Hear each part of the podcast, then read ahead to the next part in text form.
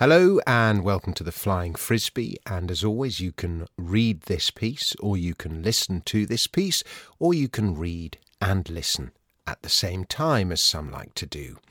And today's piece is called Crash in Slow Motion. In 2004, James Turk and John Rubino published The Coming Collapse of the Dollar and How to Profit from It Make a Fortune by Investing in Gold and Other Hard Assets. I discovered from Amazon that I purchased this item on the 18th of February 2006. Isn't digital record keeping amazing? It remains one of the best books about gold and gold investing that I've ever read, beautifully articulating the anti dollar, anti fiat, anti money printing, pro gold narrative. And those that followed the advice of the book will have made good money as long as they got out in 2011. There's just one thing the dollar never collapsed. Sure, its purchasing power has steadily eroded, each year it buys you 10 to 15% less house, less S&P 500, less good or service than the previous. So that if you compare 2004 prices with today, the dollar buys less than half as much house or S&P 500 as it did then. Have US wages more than doubled by way of compensation? No. They've gone from $60,000 to $75,000. The taxes you pay on them have gone up too. Sterling has been even worse. Back then, a pound got you $2. Some people could actually afford a house. But is a 55% loss of purchasing power over 20 years a collapse? Not really. Currency collapses happen over quicker time frames, as in Weimar Germany, Zimbabwe, or Venezuela.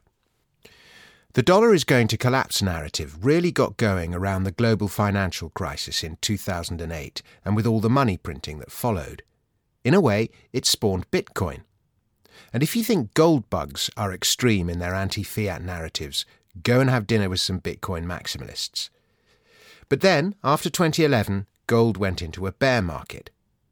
Bear market isn't strong enough to describe what happened to gold mining. Gold mining really did collapse. The dollar, meanwhile, actually strengthened.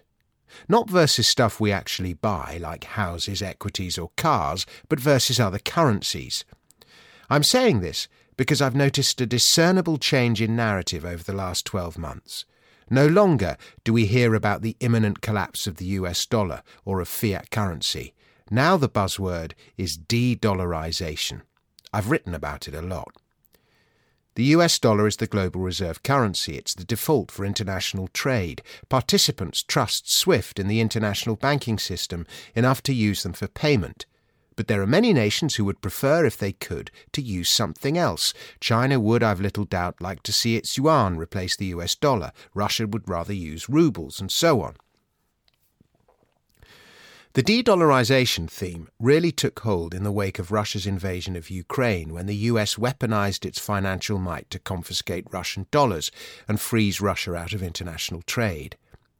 But whether it's the Russian Davos, where attendees regularly talk about a new system of international settlement, or France's President Emmanuel Macron telling President Xi Jinping of China that we should not depend on the extraterritoriality of the US dollar, or China making trade deals with major international commodity suppliers, Argentina, Russia, Brazil, and Saudi Arabia, to bypass the dollar and trade using the Chinese yuan.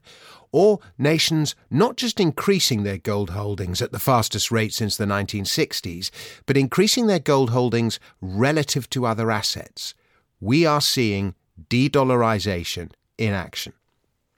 People like talking about crashes. Crashes get clicks, crashes sell copy, but they're for the media, not for politics or economics, until they actually happen. De dollarization, however, is very much a theme now, a mainstream narrative, beyond the media, in a way that collapse never could be.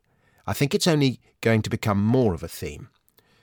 But what of James Turk and John Rubino's collapse? That was not a single event, but a gradual process, even if the net result, a 50% loss of purchasing power, is similar. And what of the next 20 years? Do I think it's possible that houses, cars, or equities will cost less than they do now? If this was the 19th century, they would have done. Stuff got cheaper. But I don't think there's a chance in hell. In fact, I'd be surprised if they're only double what they are today. Your wages or your children's wages might be higher. Your taxes, they'll be higher. Your government, or your state as we tend to call it in the UK, that'll be a lot bigger. While many nations are taking steps to de dollarize, I would take steps to avoid the constant erosion of fiat money, whether pound, dollar, or euro. De fiatize.